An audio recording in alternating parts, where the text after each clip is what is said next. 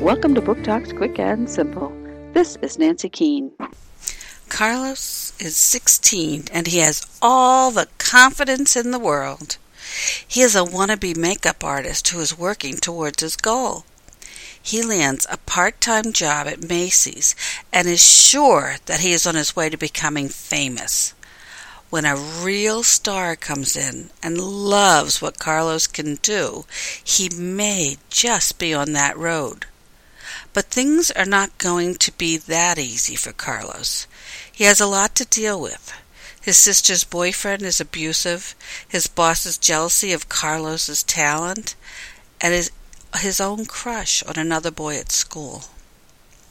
Putting Makeup on the Fat Boy by Bil Wright, Simon & Schuster Books for Young Readers, 2011.